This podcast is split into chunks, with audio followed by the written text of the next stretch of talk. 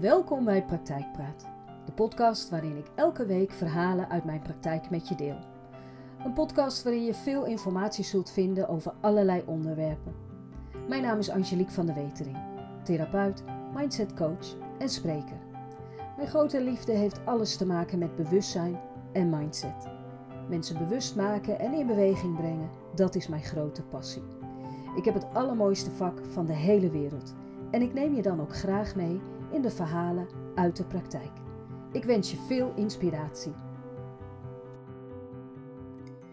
Het verhaal dat ik in deze aflevering ga vertellen, komt voor mij heel dichtbij.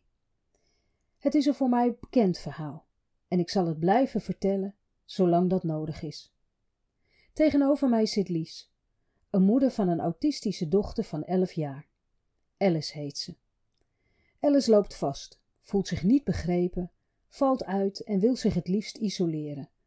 Ouders zijn wanhopig, voelen zich alleen staan en niet begrepen. Naast haar zit, laat ik haar Annika noemen. Annika is de zorgverlener die Alice begeleidt. Ik hoor moeder en Annika allebei vertellen waar zij denken dat het probleem ligt. Ik hoor dit een tijdje aan en zie bij moeder een wanhopige blik ontstaan.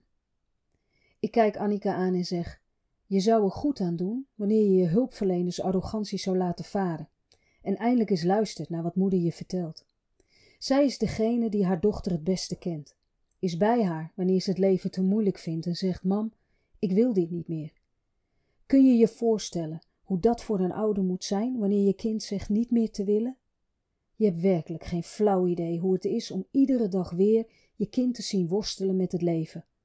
Ongeacht de reden. Depressiviteit, autisme. Het zijn de ouders die iedere dag weer het gevecht met het dagelijks leven zien. Naar school moeten. Of je nou in het huidige schoolsysteem past of niet. Iedere dag weer ingehaald worden door je leeftijd en klasgenoten, die het allemaal wel kunnen. Annika onderbreekt me en zegt: Ja, maar ik heb het beste met ze voor. Als je echt het beste met ze voor hebt, dan luister je en vraag je: wat heeft jouw kind nodig? Wat heb jij nodig? Ik heb je die vraag niet één keer horen stellen. Haar wenkbrauwen gaan omhoog, zichtbaar geïrriteerd. Vanuit mijn vakgebied weet ik wat er nodig is, en dat probeer ik af te stemmen op dit gezin. Ik kijk haar aan en blijf stil in de hoop dat ze haar eigen woorden hoort. Wanneer je iemand vertelt wat ze moeten doen, omdat je denkt dat je alle kennis in huis hebt, dan sla je de plank volledig mis. Hoe kun je dit zeker weten wanneer er geen enkel gehoor voor het verhaal van moeder is? Pas als je luistert, onderzoekt en je kennis daarnaast legt, kun je werkelijk zien wat er nodig is. Nu stem je alleen af op jouw eigen doel: dit kind naar school krijgen, zonder te kijken of het passend is bij de beperking die ze heeft. Mijn blik is strak. Annika leunt naar voren om haar woorden extra duidelijk te maken. Dat is zo mooi aan ons onderwijs. Het is passend. We noemen dat passend onderwijs. Ze kijkt naar moeder en weer naar mij en zegt: Maar dat is wat me niet lukt om over te brengen. We willen het passend maken. Ik schud mijn hoofd. Ze hoort moeder niet en mij overduidelijk ook niet. Ik weet hoe het genoemd wordt. En ik weet ook dat er weinig passend is aan ons huidige onderwijssysteem. Niet voor niets vallen er zoveel kinderen uit, met of zonder kwetsbaarheid. De sprongen die ik het onderwijs zie maken vertellen mij dat ze vaak geen flauw idee hebben hoe ze binnen het huidige systeem moeten handelen. En dat is ze niet kwalijk te nemen. Starre regels zorgen ervoor dat leerplicht zwaar wordt en regelmatig in een starre vorm wordt uitgevoerd. Begrijp me niet verkeerd. Leerplicht zorgt er ook voor dat ieder kind recht op onderwijs heeft en krijgt. Maar wanneer het als dwangmiddel of pressiemiddel wordt ingezet, is dat een zeer kwalijke zaak. Er wordt gehandeld naar de regels en niet altijd naar de mogelijkheden en de behoeften van het kind. Maar gelukkig zie ik her en der ook veranderingen en zie ik ook dat het veel moed kost om als bijvoorbeeld docent of hulpverlener in te gaan tegen het schoolsysteem en voor het kind te gaan staan. Ik ben van mening dat wanneer je zorg levert, waar dan ook, het je plicht is om je af te stemmen op de behoeften van degene die de zorg nodig heeft in plaats van op de regels om de zorg heen. Ze staart me met een gefrustreerde blik aan en zoekt naar woorden waarmee ze haar frustratie vorm kan geven. Mag ik vragen hoe jij dit allemaal zo goed weet? Ik hoor een lichte, sarcastische ondertoon. Twintig jaar ervaring. Mijn zoon. Twee meter breed, twee meter hoog, lief, zorgzaam, galant en autistisch. Hij paste niet in ons huidige schoolsysteem. Gewaarschuwd heb ik. Iedereen die erbij betrokken was, waarschuwde ik. Dit komt niet goed, dit gaat hij niet trekken. Een huilend kind die niet meer wilde, niet naar school en niet meer leven. Leerplicht zei, maar hij is leerplichtig. De zorg waarschuwde dat hij naar school moest. En als mij dat niet lukte, dan moest hij maar uit huis en dit ergens anders leren. Hulpverleners, die met mij het gevecht aangingen omdat ze het allemaal zo goed wisten. Hoe vaak ik niet de vraag heb gekregen: wie zit hier tegenover mij? Moeder of therapeut? Alsof ik bij mijn eigen kind alle kennis die ik had overboord zou gooien. Wat ik ook aangaf, wat ik ook uitlegde, ik was die overbezorgde moeder die haar kind in stand hield. Ook vertelde ik hoe hypocriet ik alles vond en voorspelde dat wanneer hij 18 zou worden en er voor hem geen leerplicht meer zou zijn, ik met hetzelfde gemak met hem in een put kon springen en er geen hond meer zou omkijken. En zo was het. Niemand bemoeide zich meer met hem. Achttien jaar werd hij en er kwam eindelijk rust. En voor mij de mogelijkheid hem te geven wat hij echt nodig had. Het kostte hem ruim een jaar om de rust weer te voelen, vertrouwen te krijgen in zijn eigen kunnen en weer een beetje plezier te krijgen in het leven. Ik had het geluk dat er ook mensen waren die zagen wat ik zag. En dankzij hen hield ook ik het vol. Ik heb me in allerlei bochten gewrongen om mijn kind op de been te houden. En dat is me gelukt. Maar neem me niet kwalijk dat ik niets passend aan ons huidige onderwijs en zorgsysteem vind. Ik merk dat ik mijn kaken op elkaar klem en doe mijn best de herinneringen die naar boven komen daar te laten waar ze horen, in het verleden. Annika kijkt me met grote ogen aan en zegt zacht: Ik ben onder de indruk. Ik knik en kijk naar moeder. Ze huilt. Ik kijk Annika weer aan. Weet je wat ons onderwijs en zorgsysteem nodig heeft? Helden. Helden die op durven te staan. Helden die de verandering durven te zijn die we zo hard nodig hebben. En ik weet zeker dat jij dat kan. En ook al heb ik je maar aan het denken gezet, dan ben ik blij en tevreden. Ze heeft een kleur. En eerlijk gezegd respecteer ik haar incasseringsvermogen. Maar er zijn ook ouders die het niet begrijpen en niet weten wat hun kind nodig heeft. Haar ogen zijn groot. Dat klopt. En er zijn ook appels en peren, die vergelijk je ook niet met elkaar. Naast jou zit een moeder die het wel weet en het beste voor heeft met haar kind. Echt weet wat haar kind nodig heeft. Zij is er dag en nacht, heeft geleerd, onderzocht en ondervonden wat haar kind nodig heeft om zich te kunnen ontwikkelen en om gelukkig te kunnen zijn.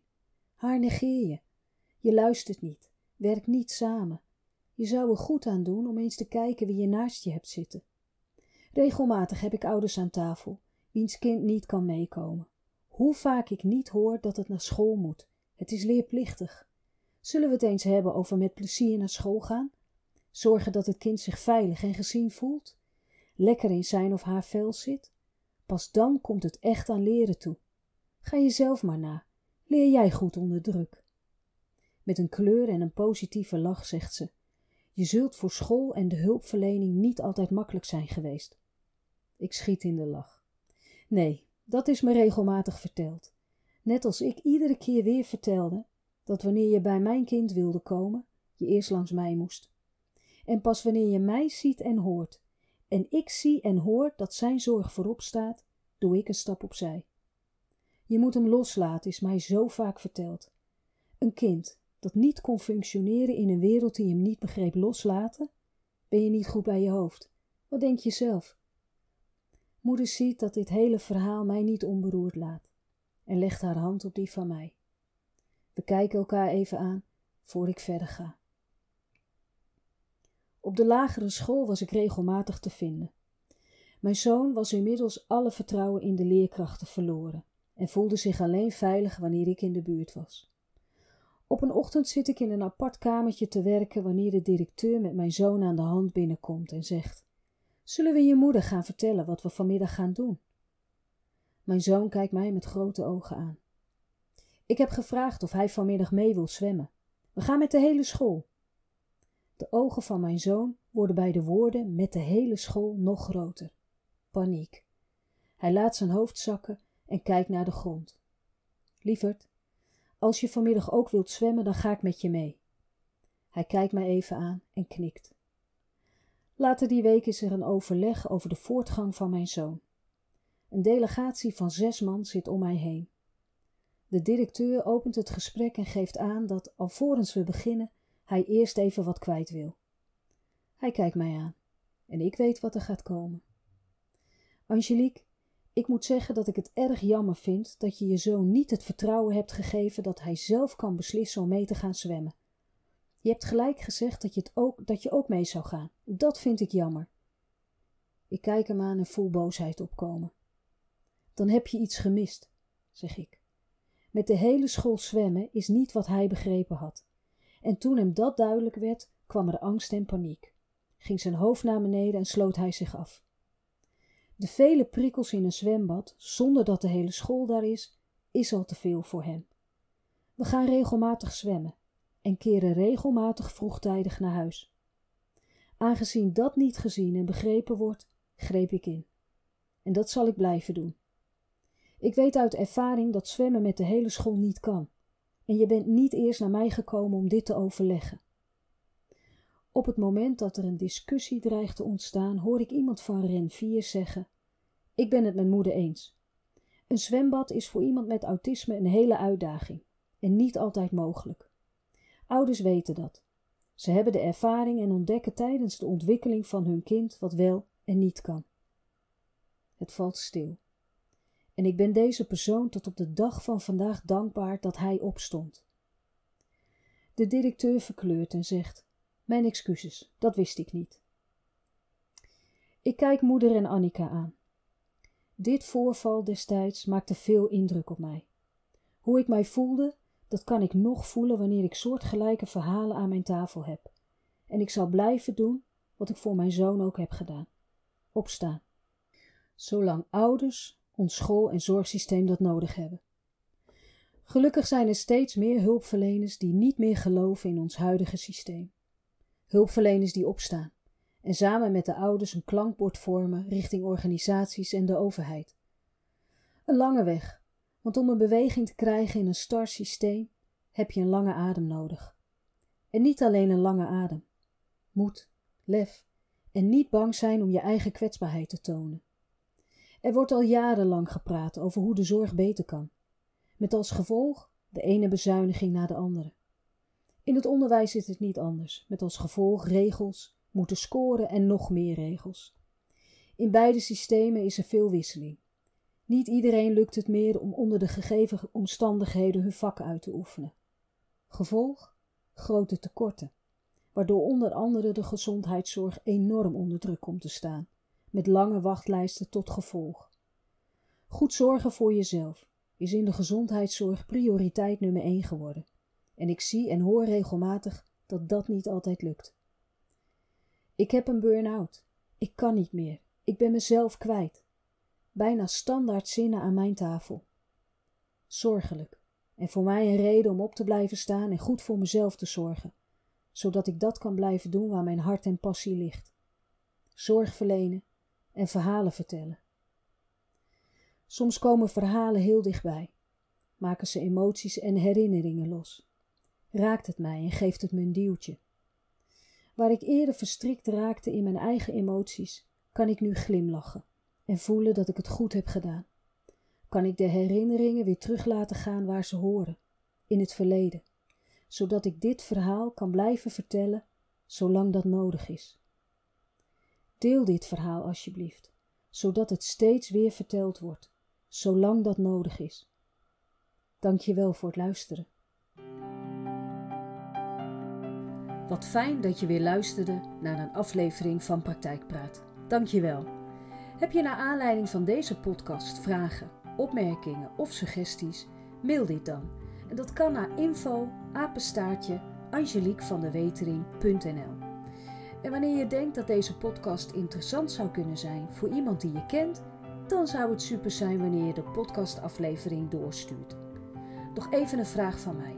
Vergeet niet te volgen, dan mis je geen aflevering meer. Nogmaals, dankjewel voor het luisteren en heel graag tot een volgende keer.